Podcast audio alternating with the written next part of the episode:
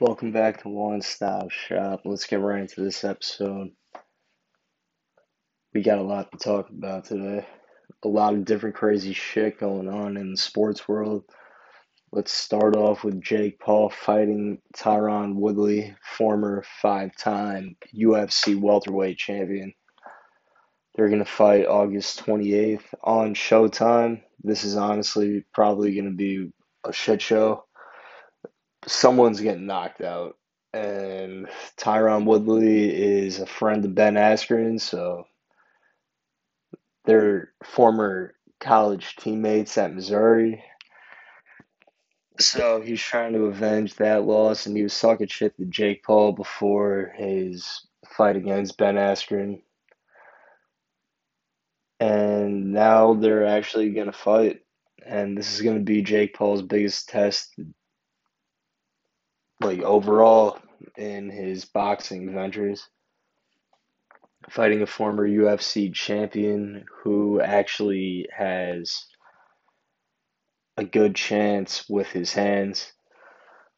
Tyron Woodley definitely is known for his wrestling abilities, but he also is known for his boxing abilities inside the octagon when he was a UFC fighter, and obviously he just got let go by the UFC. So this is his first fight outside of the UFC, and it's a boxing match against Jake Paul.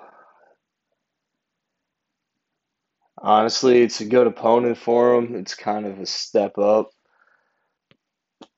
I mean, like, at the end of the day, he's doing what he's doing and he's making money doing it. So, just like this weekend when Logan faces Floyd Mayweather in Miami, yeah, I honestly I'm just like intrigued by that fight. Like it is an exhibition, it's eight rounds, but what if? I mean, like it kind of seems like Floyd and Logan kind of have terms about it. Like I don't know if Logan's gonna be able to like knock him out unless he like lands an uppercut on him or lands a hook and knocks Floyd's head off. But like, you know,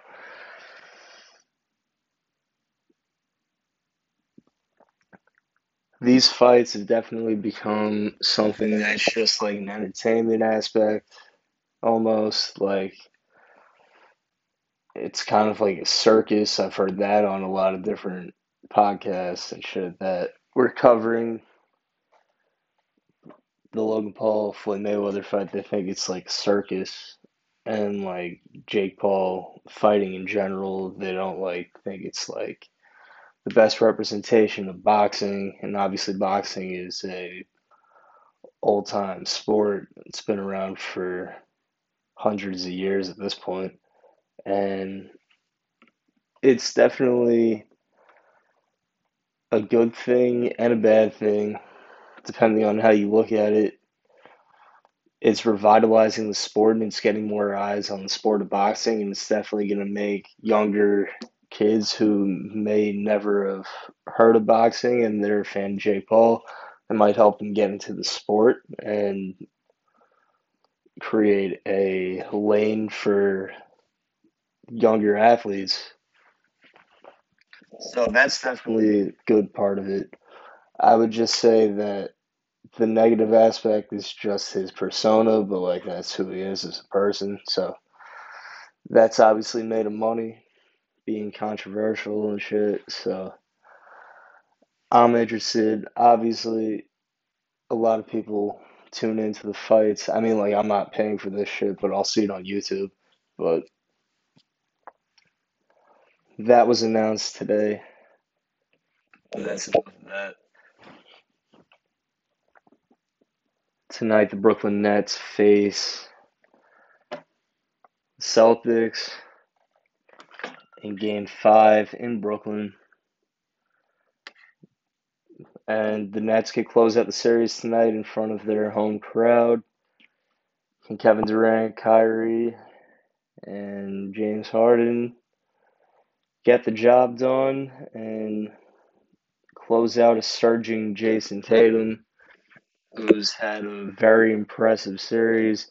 Jayson Tatum's really elevating to the next level and becoming a superstar and a household name.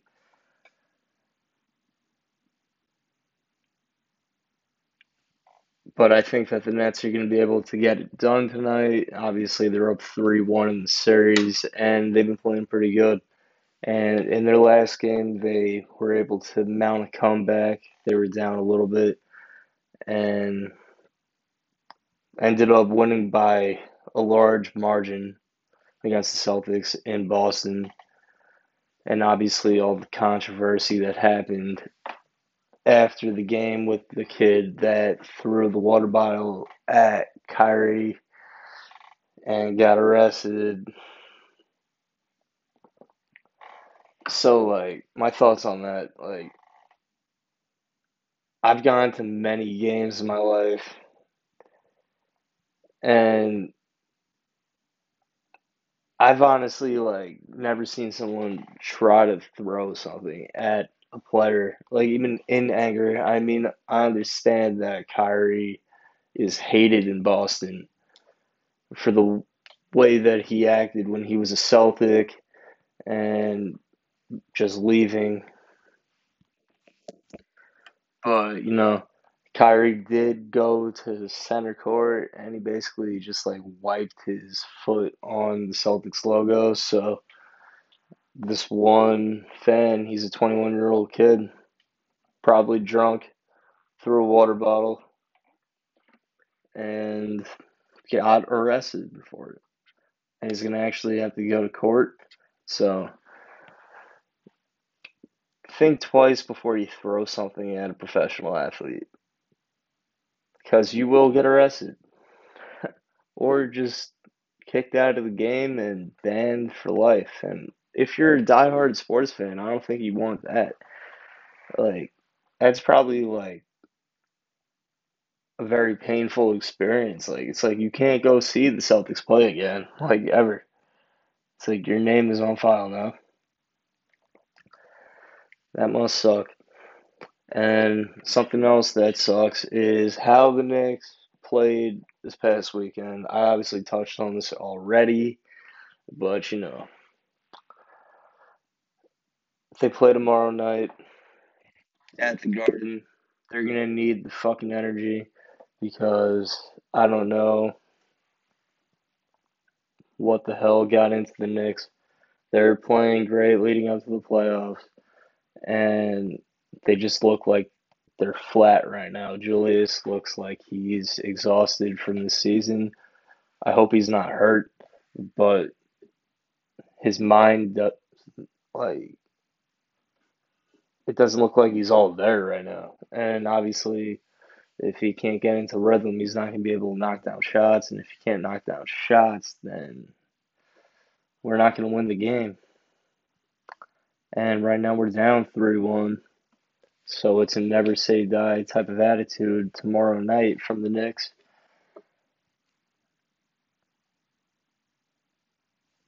And he's not the only one that needs to step up either. RJ Barrett needs to step up. And we need Immanuel Quickley to actually get the minutes that he deserves off the bench and let him actually shoot the ball because like he's a spark plug for their offense off the bench.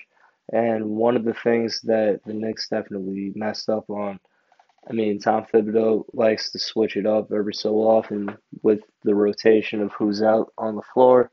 But you know, Derrick Rose was definitely the leader of the second team throughout the season. So when he became a starter in the series, this kind of messed up the late game energy because they wouldn't have Derrick Rose out on the floor, and he's obviously the leader of the offense as a point guard and leader of the team in general. So, not having Derrick Rose late in the game out on the floor was definitely a detriment to the Knicks' loss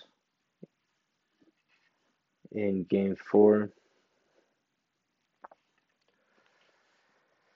But hopefully the Knicks are going to be able to contain Trae Young and stop the three point shooting from Kevin Huerter and Bogdanovich.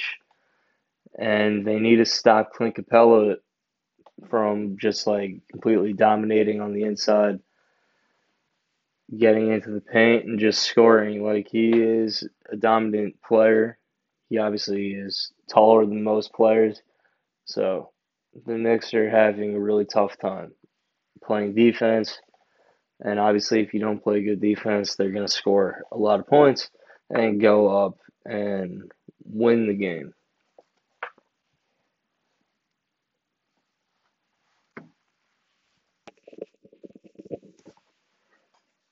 So, if the Knicks lose tomorrow, the season's over. So, hopefully, Julius gets a good night's sleep and is able to go off tomorrow night. And the Knicks will have an opportunity to at least get closer in the series. Going down 3 1 is not what we wanted at the beginning of this shit like I said, we won the season series with the Hawks this year, and it kind of seems like they underestimated their ability a little bit, and they really need to step it up. I don't know what the hell they're doing. They're kind of second guessing most of their shots, and they're holding off too long and looking for a complete open shot. And that's kind of costing them when they're hesitating and end up missing. So, one of the unsung heroes of the Knicks roster this whole entire season, who has been huge for them getting the rebounds that keep the game alive, Taj Gibson, longtime NBA veteran Brooklyn native, and he's been really big for the Knicks.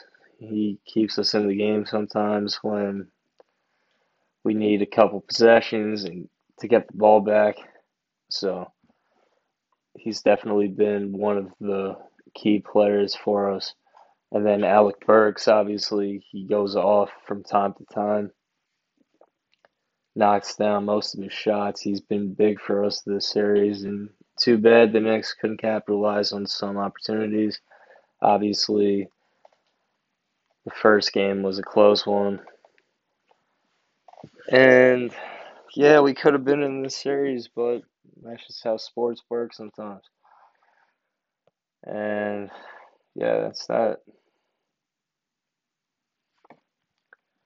Definitely destroyed my mood over the weekend just because like this is the first time in eight years that the Knicks are actually relevant and they were in a great position going into the playoffs and I feel like that the opportunity is just wasted. And obviously they're going to be able to build off of this but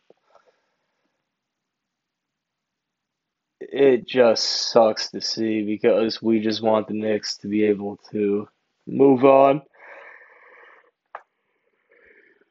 Sorry, a little tired.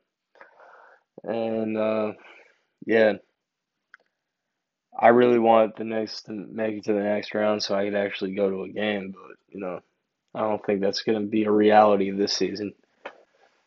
But I really want to go to a playoff game this year, so I'm gonna have to settle for a Nets game or something. So. Yeah, even though I'm not a Nets fan, being able to see some of the best players in the world is definitely an experience. Kevin Durant, James Harden, Kyrie, and Blake Griffin. And all their key players like Landry Shamet and then you got Claxton off of the bench, good young player. He's gonna have some potential in the next couple years. The Nets are honestly they're an unstoppable team, pretty much. They remind me of the Miami Heat back in 2012 when they had LeBron, Chris Bosh, and Dwyane Wade.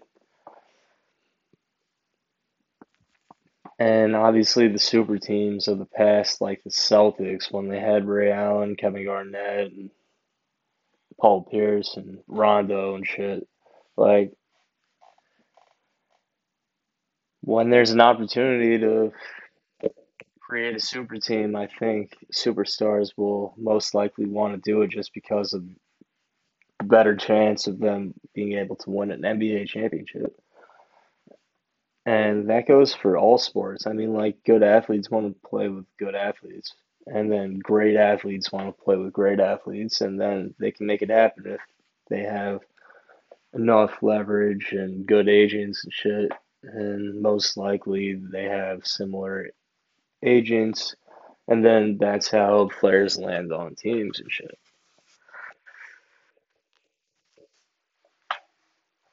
And the Nets are going to be a good team as long as they can keep this team together. And it seems like they get along pretty well. And we're starting to see that there's a new face of the NBA, and that's in Brooklyn. Even though, as a Knicks fan, I hate to say that. I hate that. The Knicks are the face of New York, but the Nets may become the face of the NBA. I mean, obviously they have three of the biggest superstars in the whole league on the same team. So they're definitely becoming like a national kind of franchise that like on a nightly basis you check in on because it's Kevin Durant and then you got James Harden and Kyrie.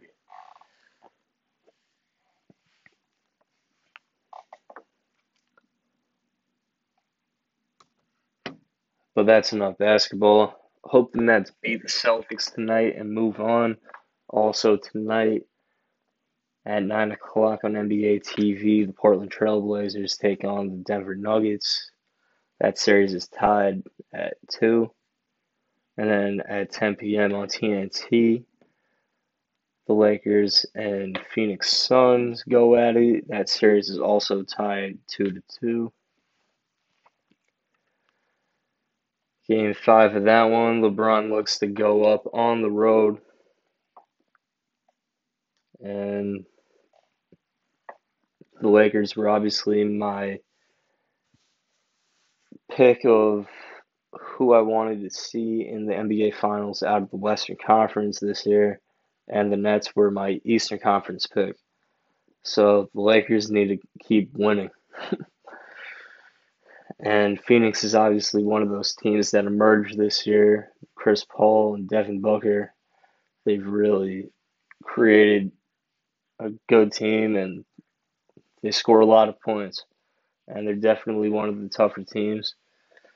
And they have a good future as long as they can keep Devin Booker in Phoenix. I mean, like, the Knicks definitely would want a player like that when it comes time for free agency. But 10 o'clock tonight, the Lakers look to go up 3 2.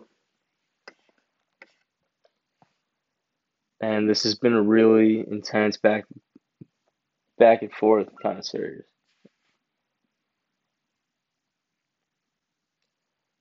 Anytime LeBron's in the playoffs, you know that there's going to be that intensity. And there was a stat the other day that LeBron's never lost in an opening round series in his career.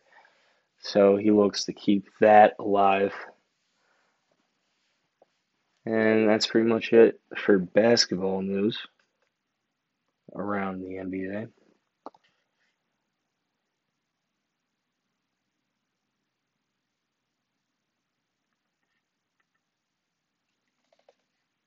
This weekend we got a UFC fight night after we didn't have anything last weekend. Jairzinho Rozenstruik facing Augusto Sakai in a heavyweight main event. This is going to be a great fight. Two future contenders in the heavyweight division. Rozenstruik, obviously known for getting viciously knocked out by Francis Ngannou in like five seconds. But he is a future title contender. And we also got Walt Harris facing Marcin Tybura. This is a stacked heavyweight card.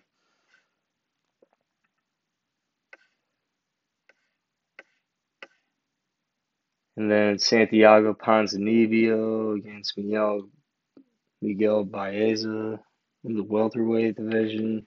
That's going to be a good fight. And Dusko Todorovic facing Gregory Rodrigues in the middleweight division. And Tom Breeze, promising prospect, taking on Antonio Arroyo in the middleweight division. Seems like there's a lot of middleweight and heavyweight action going on on this card. This is a pretty good card. And then you got Montana De La Rosa taking on Ariane Lipski in the women's flyweight division. They're always looking for a future title challenger for Valentina Shevchenko, and obviously, like she's untouchable in that division, so they always look for new challenges for them in that division. So that's gonna be a good fight. Then the Canadian prospect Tanner Boser facing Ilir Latifi in the heavyweight division. That one shouldn't last too long. They should be knocking each other out on that one.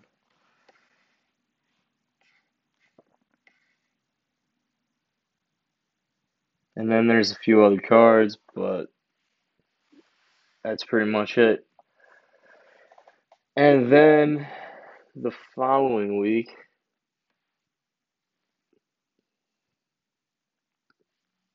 June 12th, we got Israel Adesanya versus Marvin Vettori 2.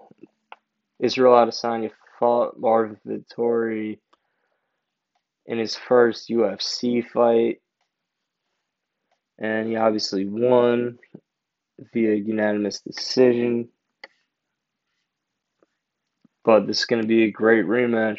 Adesanya obviously coming off the loss when he moved up in weight to the light heavyweight division when he faced Jan Blachowicz a couple months ago. And he's still the middleweight champion. 20 and 1 on his career. Marvin Vettori 17 4 and 1. Should be a good fight. This is an awesome card. Deiveson Figueiredo, the men's flyweight champion, fighting Brandon Moreno. This is a rematch also. This happened earlier last year. And it went to a draw. So we're looking for a definitive winner. Brandon Moreno is definitely capable of beating Figueiredo. So looking forward to that one also. And then this fight got moved a few cards. This was supposed to happen at UFC 262. Leon Edwards versus Nate Diaz. The return of Nate Diaz. Hasn't fought since he fought Masvidal for the BMF. Nate Diaz, one of my favorite fighters ever. Leon Edwards is definitely on the rise in the welterweight division, obviously, after his last fight, the eye poke to Belal Muhammad, who's also on this card, fighting Demian Maya. Wow, that's a crazy fight. That's going to be a very entertaining fight also in the welterweight division. Belal Muhammad, obviously, there was nothing he could do about his last fight when he got poked in the eye by Leon Edwards ended pretty quickly, and nothing you can do about that. So he got a good fight in his next one against the legend Demian Maya, who's 28 and 10 on his career. So that's going to be a great main card. And then on the prelims, you got Drew Dober, who just lost to Islam Makhachev He's facing Brad Riddell, who is one of Israel Adesanya's training partners at City Kickboxing. And then we got Darren Stewart. He's a savage in the light heavyweight division facing Eryk Anders. That's going to be a great fight. And Lauren Murphy for. Oh, shit. Lauren Murphy against Joanne Calderwood. These are two veterans of the women's flyweight division. Joanne Calderwood has definitely become a future title challenger for Shevchenko. She's been on a hot streak lately.